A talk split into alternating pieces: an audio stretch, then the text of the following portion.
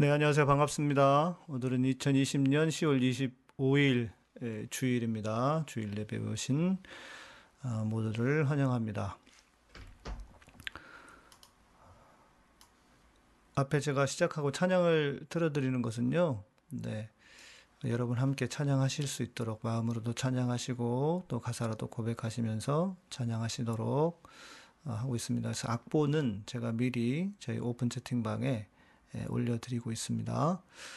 오늘 말씀은 마태복음 4장 1절에서 11절 말씀이고 제목은 화려함은 그리스도인의 길이 아니다입니다. 제가 읽어드리도록 하겠습니다.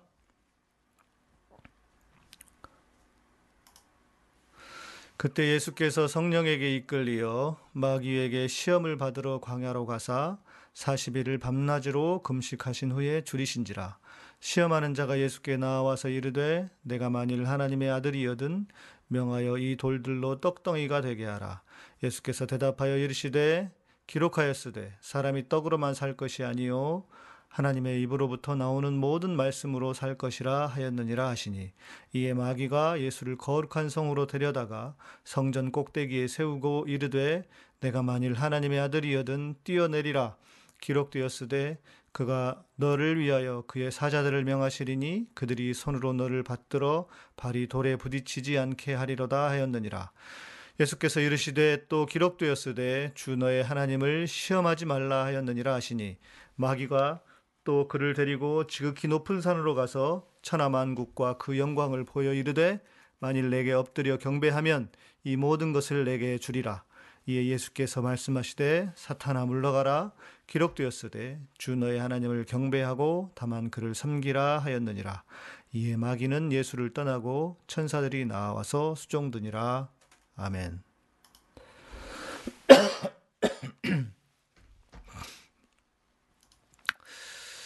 아, 예수님의 세 가지 시험. 음, 이 이야기도 모르는 사람이 거의 없을 것입니다. 그런데 이 사건에 담겨진 진정한 의미를 전하는 설교는 많이 들어보지 못한 것 같습니다. 오늘은 이 말씀으로 주님의 길, 그리고 우리가 가야 할 길이 어떤 길인지를 다시 한번 생각해 보고자 합니다. 이 말씀은 마태와 누가 복음에 기록이 되어 있습니다. 마가 복음은 예수님께서 광야에, 광야에 계셨다라는 정도만 설명을 하고요. 어, 그런데 에, 마태와 마가 누가 사이에서는 이 두 번째와 세 번째 사건이 에, 뒤바뀌어 있습니다. 어, 그런데 이제 의미상으로 볼 때는 어, 마태의 그 서사가 더 맞지 않나 싶습니다. 어, 그것은 제가 왜 그러는지는 어, 뭐 맞다 그러다는 아니지만요. 어, 뒤에 또 어, 보여드리면서 말씀을 나누도록 하겠습니다. 어, 오늘 말씀을 세 가지 시험을 이야기하기 전에 먼저 앞 구절에 대한 설명이 조금 필요합니다. 1절에 보시면 예수께서 성령에게 이끌려 마귀에게 시험을 받으러 광야로 가사 이렇게 되어 있습니다. 어, 우리는 예수님의 시험을 마귀에게 이끌려 가신 것으로 마귀에게 이끌려서 시험을 받으신 것으로 생각합니다. 그런데 성경은 잘 보시면 성령에게 이끌려 마귀에게 시험을 받았다. 이렇게 말합니다. 그러니까 마귀에게 시험을 받는데 성령의 인도하심이 있었다는 것입니다. 음, 마가복음에는 말씀드린 것처럼 세 가지 시험 사건이 빠진 대신에 앞부분에 예수님의 성령 강림 사건이 기록되어 있습니다. 세례 요한에게 세례를 받으실 때 성령이 비둘기 같이 내려오시고 하늘에서 이는 내 사랑하는 아들이요 기뻐하는 자라라는 음성이 들린 사건 기억하시죠? 영광스러운 하늘의 음성이 들렸습니다. 이는 성령의 역사였습니다. 그런데 이 시험 또한 성령에 이끌려 받으셨다고 기록합니다.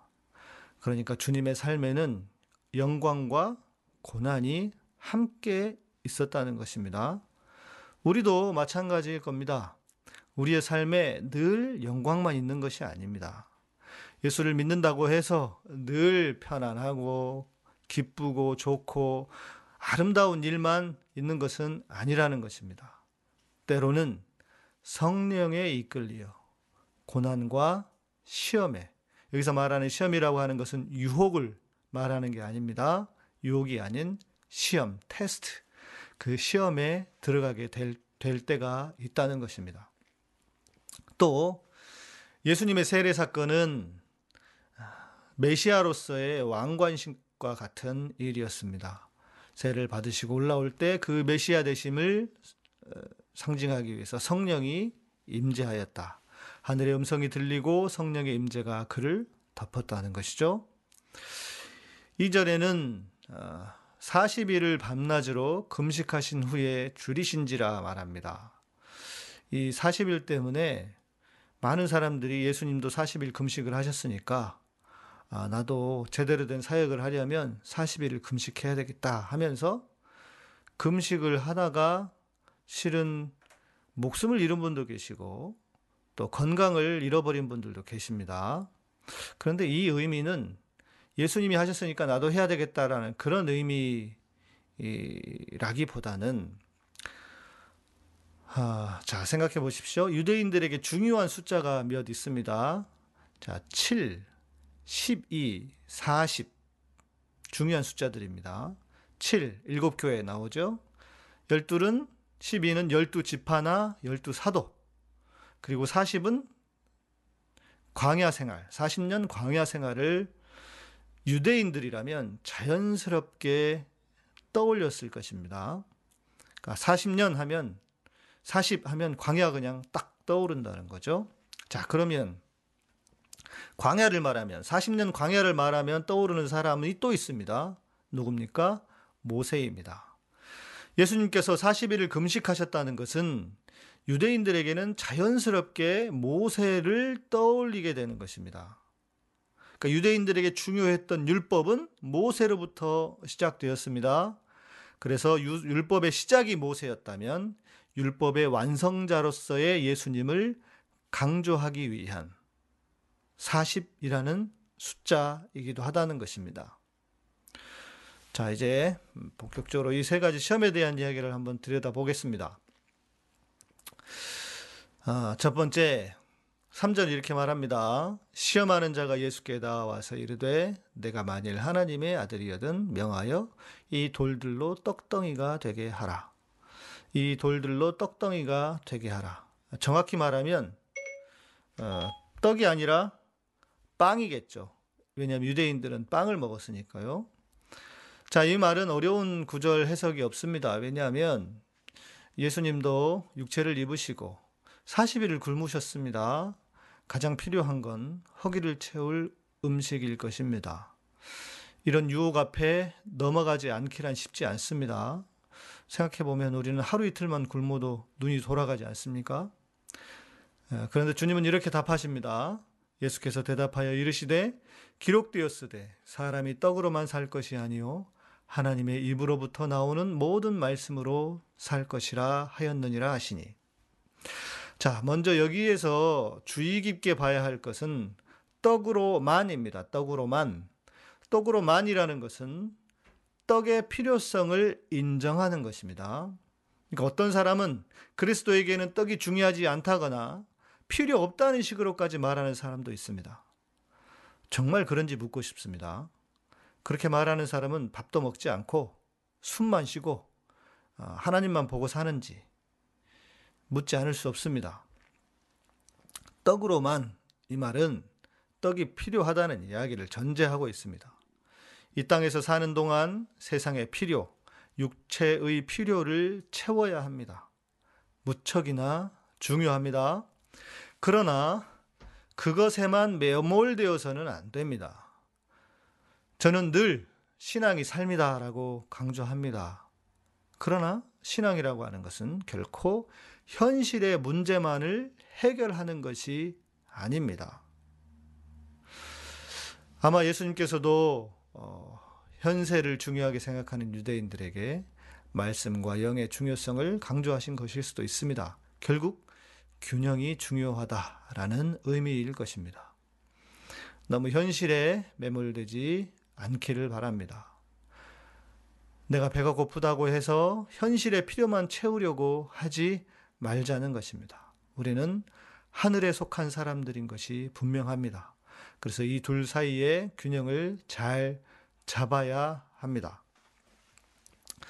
두 번째는 사단이 성전 꼭대기에서 뛰어내리라 라고 합니다.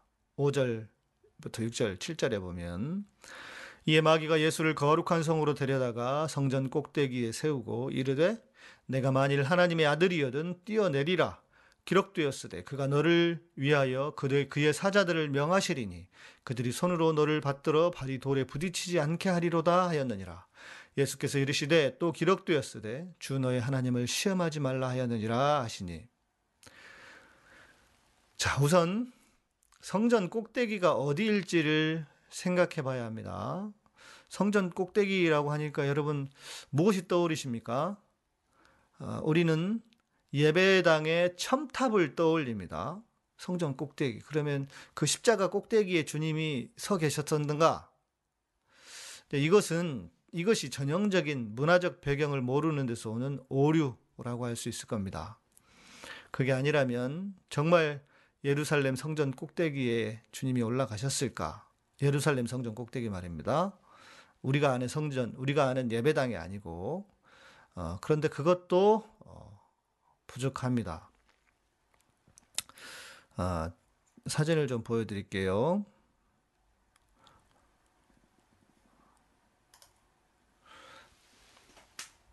이 사진을 보시면 어, 당시 예수님 시대에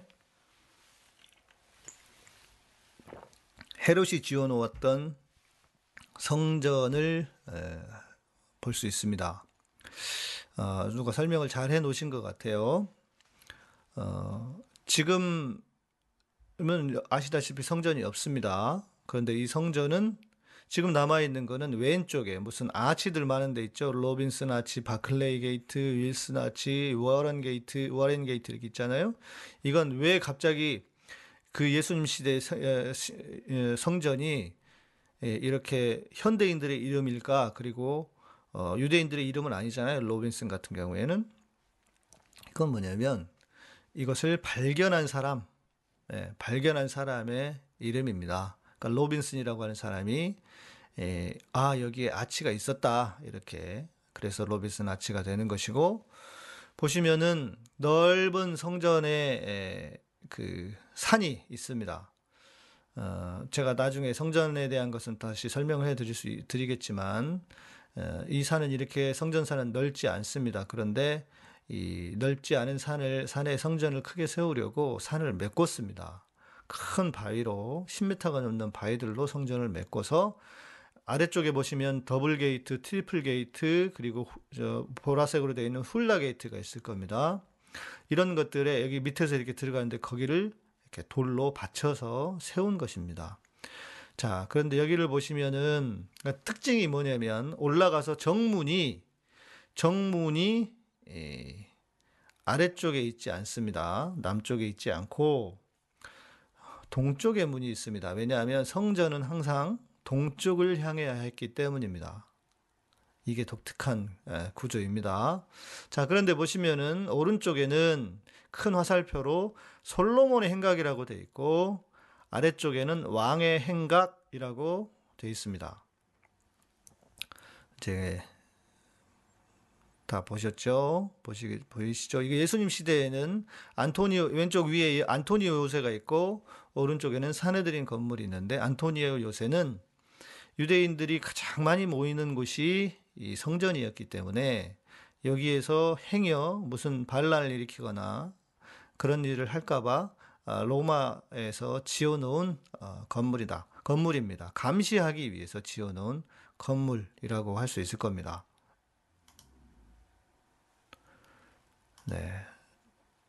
다음 이 사진을 보시면 어, 아래쪽에서 그러니까 아까 보여드린 성전의 아래쪽 어, 사진입니다.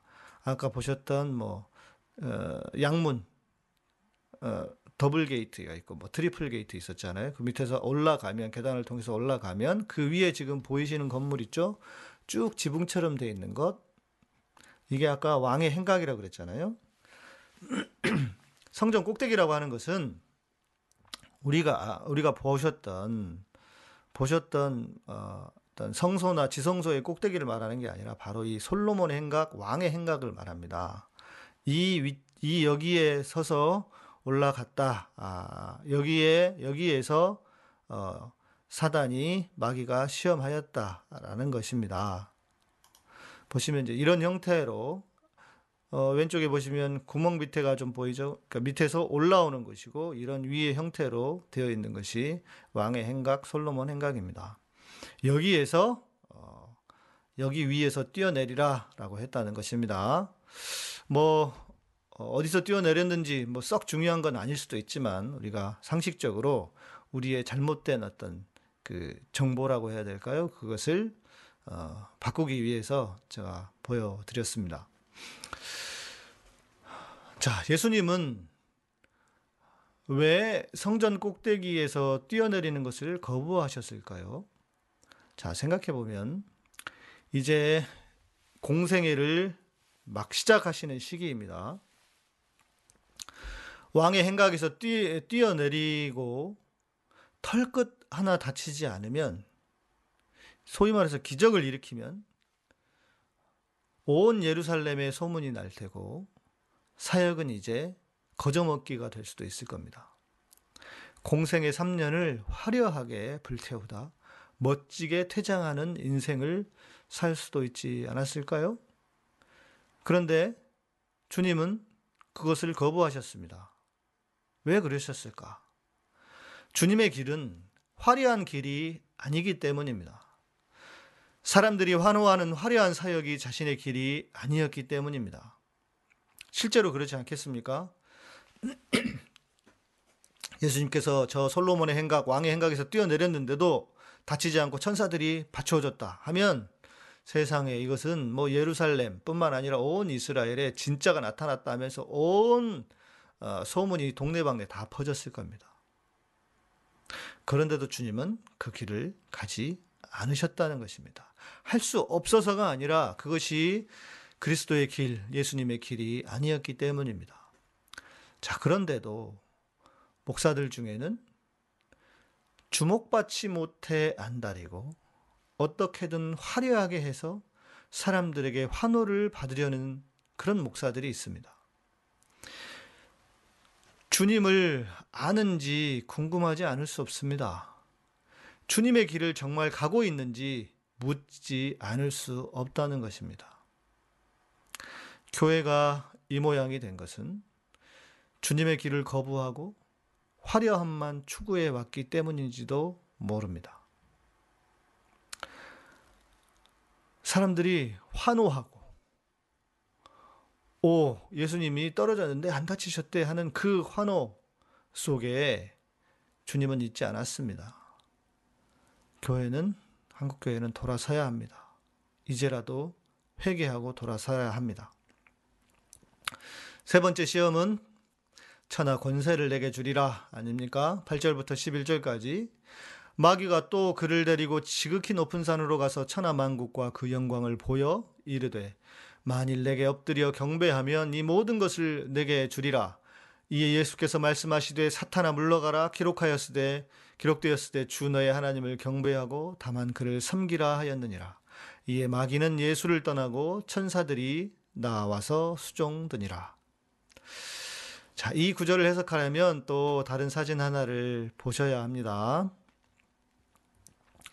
어, 혹시 이스라엘을 다녀오신 분들이 계실 수 있, 있는데, 어, 예수님께서 시험을 받은 산, 소위 말하는 시험산이라고 하는 산이 있습니다. 이 산은 여리고에 있고요. 지금은 이렇게 여리고 아래에서 케이블카를 타고 이렇게 시험산까지 올라갈 수 있게 예, 만들었습니다. 그리고 저 사진 왼쪽에 보시면 여기 시험산 수도원 같은 데도 있고요. 예. 자, 이렇게 멀리에서 본 전경입니다. 이것이 시험산의 모습입니다. 아, 그런데 왜 하필이면 시험산인가 하는 것입니다. 아, 여기가 어디냐면, 아, 여리고입니다. 여리고. 어, 여리고는 어, 여러분 여리고는 들어보셨죠? 여호수아 성을 쳤네 여리고 예, 유명한 곳 아닙니까? 어, 또 어, 사개오를 만났던 곳도 여리고고요. 그런데 어, 이 여리고는 어떤 도시냐? 만 년이 넘은 도시입니다. 뭐 천년 고도라고 하지 않습니까? 그런데 여기는 이 여리고는 만 년이 넘은 도시입니다. 만 년.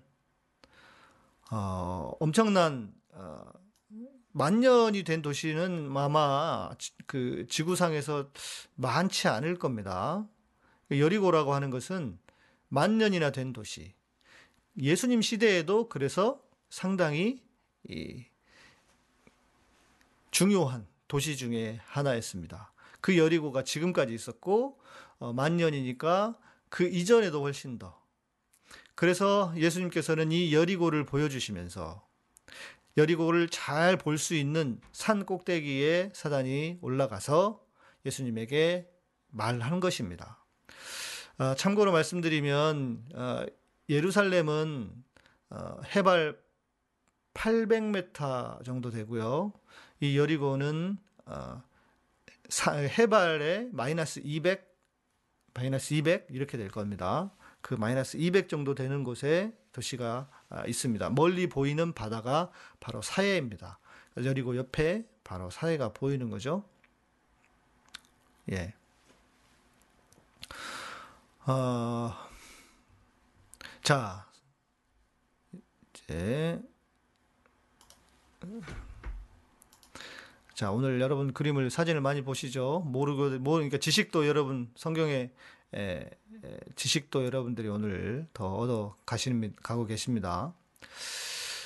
자 여기서 이제 우리가 본문을 보고 생각해 봐야 할 것은 마귀가 한 말입니다. 그 말의 진위입니다. 천하만국의 영광을 보여주면서 내게 절하면 내가 주겠다라고 했는데 그러면 마귀 마귀에게 천하만국의 영광을 줄 수 있는 그 권세가 마귀에게 있는가 하는 것입니다. 자기 것이어야 줄 수 있는 것 아니겠습니까?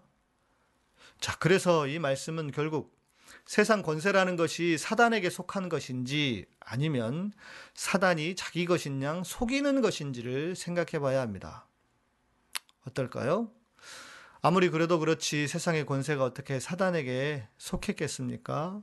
분명 하나님의 손 안에 있는 것이 맞을 것입니다. 그러나 사단의 권세는 세상의 권세는 사단의 속성을 가지고 있다. 라는 정도는 생각해 볼 수 있을 것입니다. 소위 말하는 세상의 권세는 분명히 사단적인 것 같습니다. 주님은 힘이나 권력으로 누군가를 윽박지르는 분이 아닙니다. 주님은 대한민국 검사가 아닙니다. 주님의 길은 언제나 낮아지는 길이고 언제나 겸손으로 섬기는 길이었습니다. 물론 물론 자신의 삶을 삶에서 최선을 다해 살다가 높아질 수도 있습니다. 잘 돼서 돈을 벌 수도 있고 권력자가 될 수도 있을 것입니다. 그러나 그 권력을 함부로 쓰면서 사는 것이 주님의 길이 아닌 것은 누구나 알 것입니다. 그런데 한국 교회를 생각해 보십시오. 돈과 권력을 얻는 것이 마치 주님의 복인 것처럼 거짓말을 합니다. 주님은 권력을 거부하셨는데 권력을 갖지 못하면 실패한 인생인 것처럼 가르칩니다. 한국 교회에서 가장 인기 있는 가장 인기가 많은 사람 중 하나 요셉 아닙니까? 그 이유는 다른 데 있지 않습니다. 그가 권력을 가진 총리가 되었다는 것이 가장 큰 이유일 것입니다. 우리는 뭔가 잘못 믿고 있는 것 아닙니까? 주님은 거부하셨는데 우리는 주님이 거부한 것을 거부하신 것을 달라고 울며 불며 기도합니다. 가지지 못해서 울면서 달라고 기도합니다. 때로는 윽박지르기도 합니다. 주야 주시옵소서 하고 그렇게 부르짖으며 위 윽박지르지 않습니까? 주여 주시옵소서가 아니라 죽여 주시옵소서가 되어야 합니다. 우리가 그리스도 안에서 죽어야 합니다. 우리의 헛된 욕망을 주님이 아닌 헛된 욕망을 죽여야 되는 것 아니겠습니까? 자, 이렇게 보십시오. 오늘 본문, 오늘 세 가지 시험을 통해 보면 예수님의 길은, 주님의 길은 화려하지도 않고 권력을 거부하는 길입니다. 어떻습니까, 여러분? 여러분에게는 좀 매력이 있습니까? 여러분 이 길을 가고 싶은 마음이 드십니까? 저는 때로 어, 답답할 때가 좀 있습니다. 더 많은 사람에게 이 복음을 전하고 싶은데, 이 말씀을 에, 알리고 싶은데, 더 많은 사람에게 알리려면 더 알려져야 하고 더 영향력이 있어야 하는데 하는 그런 아쉬움이 있습니다. 그래서 그러려면 화려함과 권력이 있다면 얼마나 쉬울까? 참 쉬울 텐데 하는 생각이 에, 들 때가 있습니다. 그런데 문제는 주님은 그것을 탐하지 않으셨다는 것입니다. 그 길을 탐하지 않으면서도 그러나 또 그 영향으로 영향력으로 사람에게 에, 바르게 알릴 수 있는 것 이것은 어, 필요한 것이 아닐까 때로 하는 에, 때로는 그런 생각이 들어서 답답해, 답답할 때가 있다는 것입니다. 자 그러나 여튼 이제 말씀을 정리해 봅시다. 주님께서 우리에게 보여주신 세 가지의 시험은 주님의 길이 그렇게 화려하지도 않고 엄청난 힘과 권력을 얻는 길도 아니라는 것을 보여주고 있습니다. 동시에 우리 그리스도인의 길도 주님을 따르는 길이라면 그런 길이어야 하는 것을 보여주고 있다고 저는 생각합니다. 여러분은 어떻습니까? 이 길을 가시겠습니까? 그래도 이 길을 가고 싶은 마음이 드십니까? 우리의 삶은 끝까지 화려하지 않을 수도 있고 권력과도 먼 삶일 것입니다. 사람들이 저에게 왜 목사님 교회 이름을 또 이름을 카타콤으로 지었냐고 묻습니다. 여러분 카타콤이 무슨 뜻인지는 아시죠? 지하 무덤입니다. 지하 무덤. 초대교회 성도들이 신앙을 지키기 위해 무덤으로 내려갔다고 합니다. 저는 이렇게 말합니다. 저처럼 사역하면 어, 사는 내내 빚 볼 일이 없을 것 같아서 그냥 그렇게 지었습니다. 물론 저희가 처음 얻었던 건물이 지하이기도 했었습니다. 그래서 카타콤이라고 지었다. 그 말을 들은 사람들은 웃습니다. 그러나 이것이 현실입니다. 예수를 진정으로 믿고 따르는 사람의 길은 화려함도 없고 오히려 빛을 보지 못할 수도 있습니다. 문제는 그럼에도 이 길을 계속 갈 것인가 하는 것입니다. 이 길이 얼마나 사람들에게 불편한지도 잘 알고 있습니다. 마치 십자가가 예수 유대인에게는 거리끼는 것이고 헬라인에게는 미련한 것처럼 우리의 길은 결코 인기가 없는 길일지도 모릅니다. 그런 길을 걷다 보면 때로 지칩니다. 왜냐하면 우리가 인간이기 때문입니다. 아, 십자가가 아, 때로는 지칩니다. 그러나 포기할 수는 없지만 그래도 신나게 가기는 어려운 길입니다. 여러분 그래도 이 길을 가시겠습니까? 아, 제가 오랜 동안 음, 오랜 그 광야의 길에 있을 때 주님이 제게 주신 음, 말씀입니다. 주님이 제게 주신 곡이기도 하고요. 제가 교대 전철역을 가는 전철 안에서 이, 이 가, 사를 썼거든요. 네. 전에 한두 번 우리 금요 찬양 때는 불러드린 적이 있는데요. 지난주에도 불렀었나요?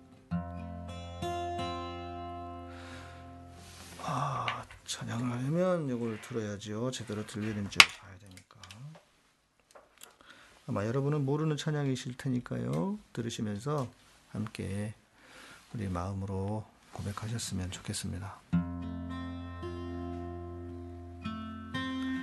주님 내게 가라 하신 길 너무 멀어 그 끝이 보이지 않네.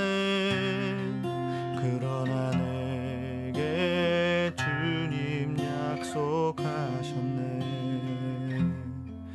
그 길의 끝에서 날 기다린다고.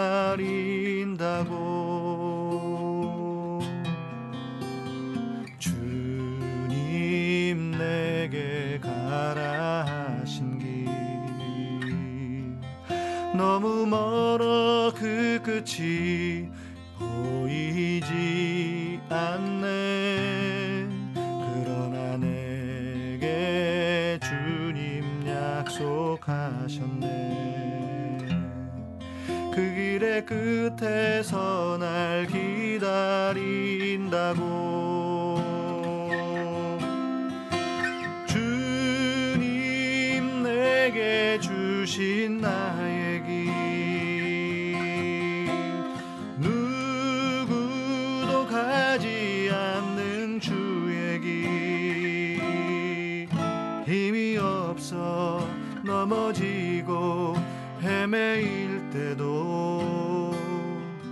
주님을 예배하며 그 길을 따르리 아, 주님이 우리에게 주신 길인데도 불구하고 많은 사람들은 이 길을 잘 가려고 하지 않습니다. 예. 그렇죠? 예. 화려하지도 않고 어떤 권력을 얻을 수 있는 길도 아니기 때문입니다. 그러나 그 길의 끝에 주님이 계실 것입니다. 주님 내게 가라 하신 길 너무 멀어 그 끝이 보이지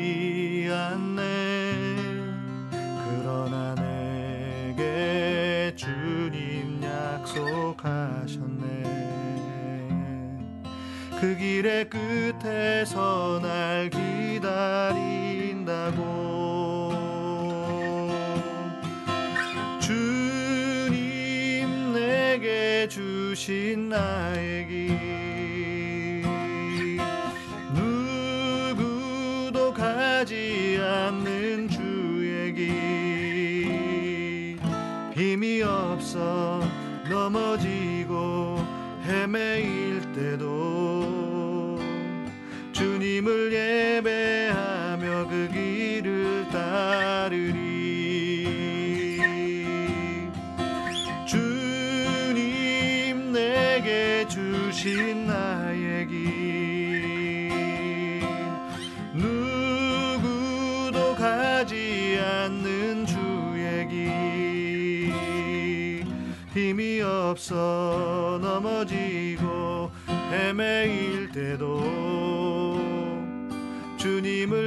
예배하며 그길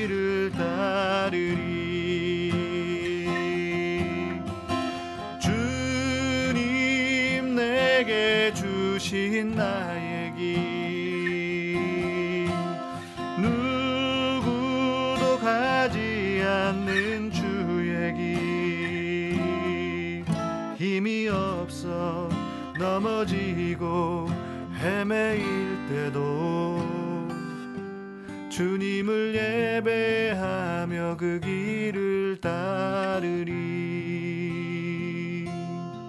주님을 예배하며 그 길을 따르리.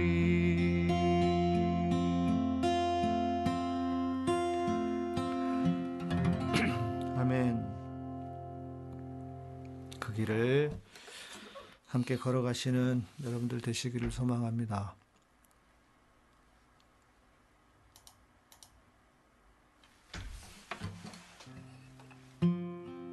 설교 전에도 들려드렸던 찬양인데요. 함께 고백합시다. 아, 여기 보시면 가사에 내 모든 것 드려도 두렵지 않네 나오는데 이 가사는 제가 전에도 한번 설명해 드린 적 있는 것 같은데요. 그 우리 신앙의 선배들 평양 대부흥 운동이 일어났을 때 우리 선배들의 신앙을 보고 선교사 미국 선교사가 본국에 편지를 쓰면서 편지의 내용에 있었던 내용이기도 합니다. 조선의 신, 성, 어, 성도들은 하나님께 모든 것을 드리고 더 드릴 것이 없어서 울었다. 이런 표현이 나오거든요. 어, 근데 지금은 반대 같아요. 모든 것을 받았는데도 더 받을 것이 없어서 울고 있는 우리들이 아닌가 싶습니다. 주를 향한 나의 열정. 주를 향한 나의 사랑. 주여 받으소서. 내 안에 계신 주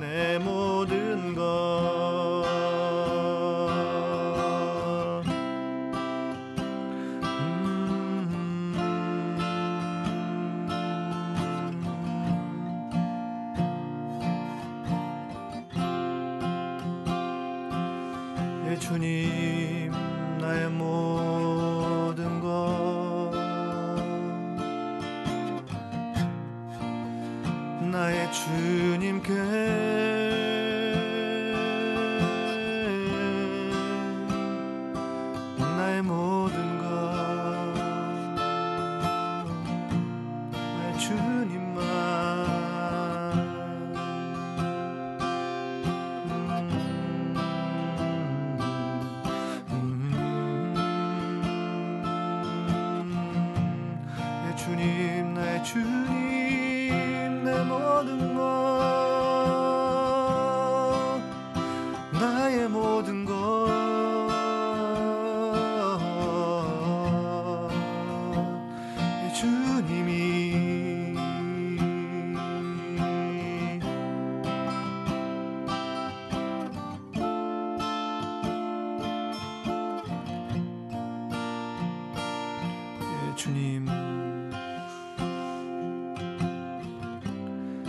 참으로 우리의 모든 것이 되십니다. 주님 이 세상의 그 무엇보다 주님을 가장 먼저 사랑하는 우리들이 되게 하여 주시고 오늘 주께서 우리에게 주신 말씀과 같이 세상의 화려함이 아니라도 세상의 권력이 아니라도 주님의 길과 주님의 그 길을 따를 수 있는 우리 모두가 되기를 소망합니다. 주님, 그 길이 매력이 없고 심지어 가고 싶지 않은 길이라도 그 길의 끝에 주님이 계심을 믿고 우리가 그 길을 주님과 함께 갈 수 있도록 우리를 축복하여 주시옵소서.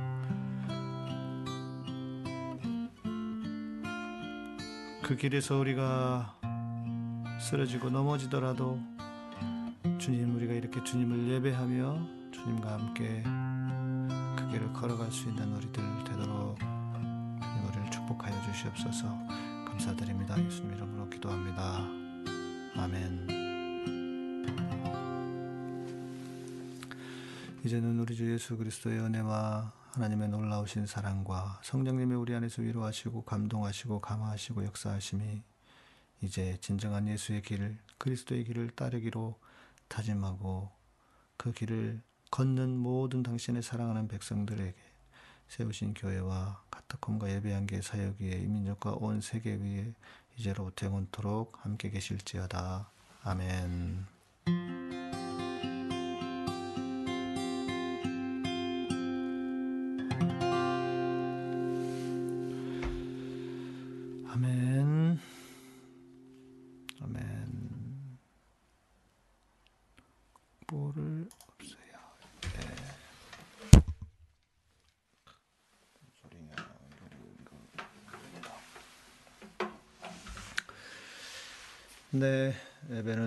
마치고요. 어. 네, 최선주님 아침 동 트는 것만 봐도 감사하고 눈 뜨면 새끼 냄새 맡는 것이 행복하고 찬양할 수 있는 목소리도 다시 주셨습니다. 아유, 감사합니다. 최선주님 고맙습니다. 네, 세비주님도 감사드리고요. 예, 많은 분들의 아멘이 그냥 끊이지 않고 있습니다. 고맙습니다. 네, 우리 진경재님 성공한 인생이란 바로 예수님처럼 살아가 살아내는 것임을 다시 한번 가슴 깊이 새기게 되었습니다. 네, 감사합니다, 진경재님. 음. 네, 어, 쉽지 않은 길입니다. 그러나 우리가 그 길을 매력도 없고 인기도 없고 또 뭐 해봤자 일 거라고 생각하는 그 길이지만 모두가 그 길을 함께 예, 가셨으면 좋겠습니다. 아, 네 이영애님 감사하고 파이스테님 오랜만에 오셨네요. 감사합니다. 예, 드럼 언제 치시는 거예요, 파이스테님은? 네, 감사드리고 유재홍님 주님을 따르겠다고 하면서 주님은 거부했던 화려한 이 세상의 것들을 주님께 구하고 있었던 한심한 제 모습이 부끄럽습니다. 지금 있는 자리에서 주님께서 원하시는 저의 길이 무엇인지 고민하게 만드는 말씀이었습니다. 아이고 할렐루야합니다. 내일이면 또 잊어버릴지 모르지만 계속 기도하며 저를 돌아보는 시간 갖도록 하겠습니다. 감사합니다. 아유 유재홍님 너무 감사합니다. 네 이런 댓글을 보면 네참 제가 너무 힘이 납니다. 예, 너무 감사드리고요. 네. 어, 또 이제 이런 측면은 있어요. 아까 제가 설교 중에도 말씀을 드렸지만 우리가 최선을 다해서 살았어요. 그런데 에, 화려해질 수도 있고 조금 남들이 볼 때 말이에요. 그리고 뭐 힘을 그리고 재물을 얻을 수도 있습니다. 그러나 문제는 그것이 우리의 목표가 아니었잖아요. 그것은 그냥 과정이었을 뿐이고 그 과정에서 얻어진 것일 뿐이었을 뿐이었 거고요. 그래서 그것이 우리를 정의하거나 그것 때문에 내 가치를 높이는 것은 아니니까 그래서 우리가 그것 때문에 휘둘리지 않고 그게 뭐라고 그냥 주님이 내게 주신 것이고 때로는 그것이 우리의 시험거리일 수도 있습니다. 그렇죠? 때로는 시험 우리의 어, 때로는 그것이 우리를 시험에 들게 하는 것일 수 있기 때문에 예, 오히려 음, 이 가치 예, 화려함도 아니고 권력도 아니다라고 하는 그 가치를 두고 살면 행여 나한테 그것이 조금 왔더라도 어, 크게 어려움 없이 잘 살 수 있지 않을까 싶은 생각이 들기도 합니다. 네, 우리 계속 써주고 계시는데요. 예, 또 다른 분들도 예, 뭐 질문 써 질문해 주셔도 좋고 예, 오늘 또 예배 예, 피드백 또 남겨주시면 음, 어, 좋을 것 같습니다.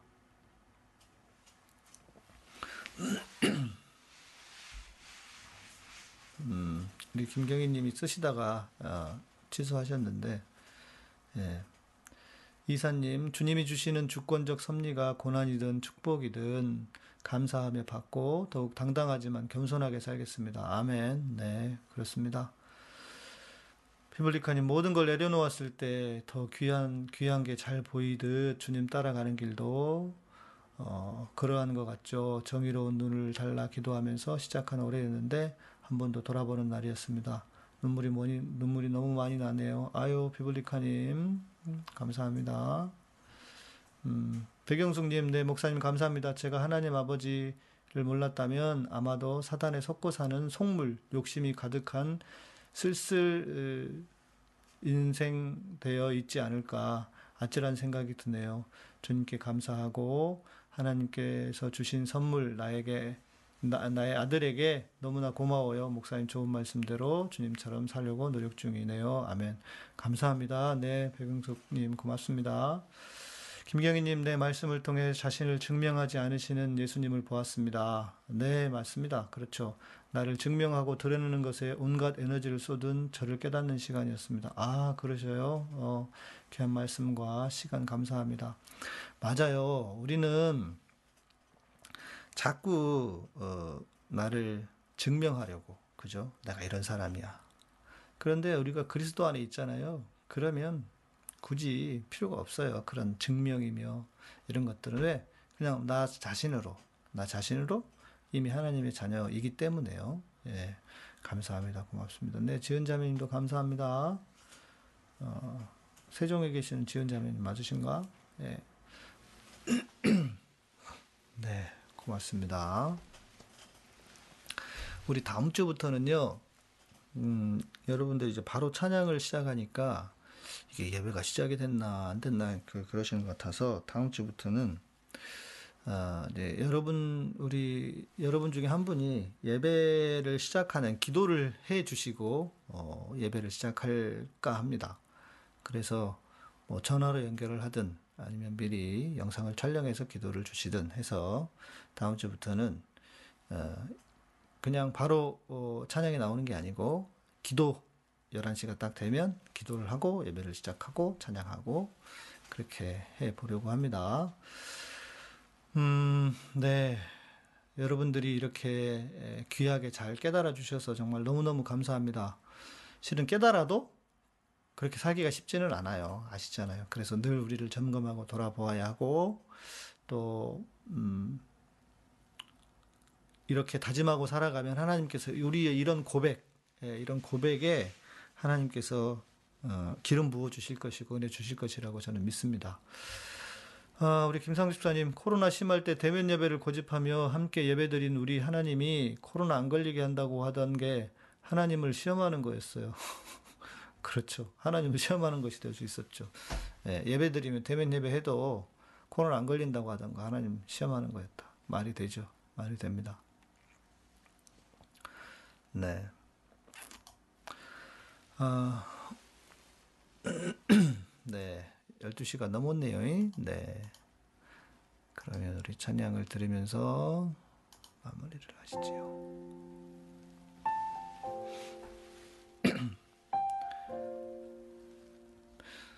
네.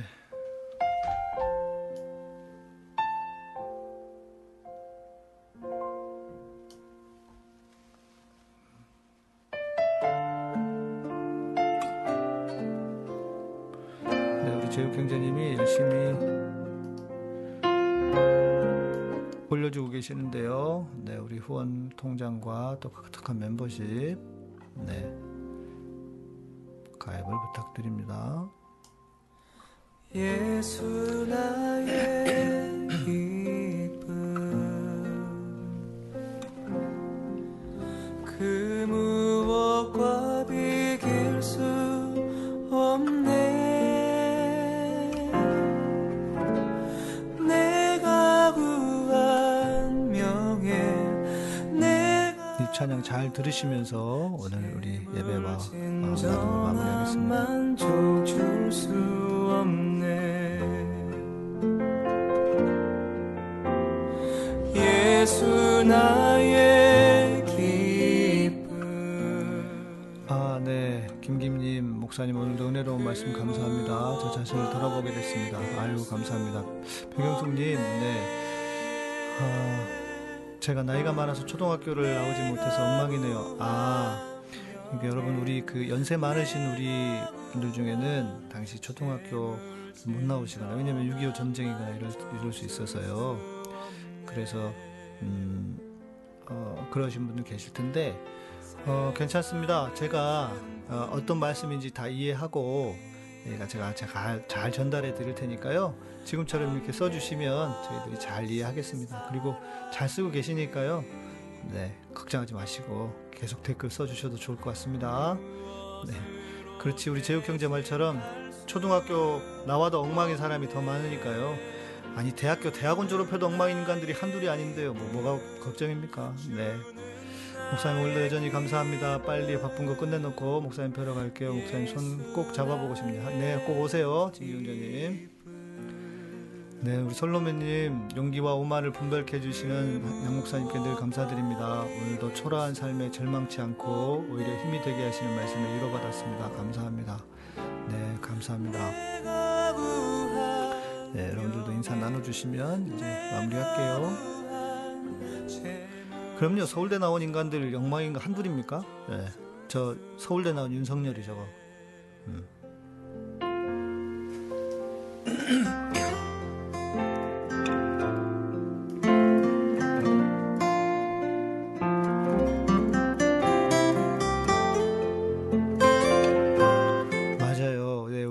재용 형제님 써주셨는데 백영수님 댓글에 늘 감동받고 있었습니다. 맞아요. 어, 정말 감동입니다.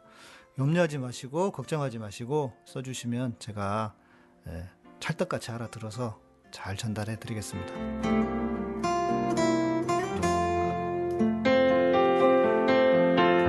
세상 끝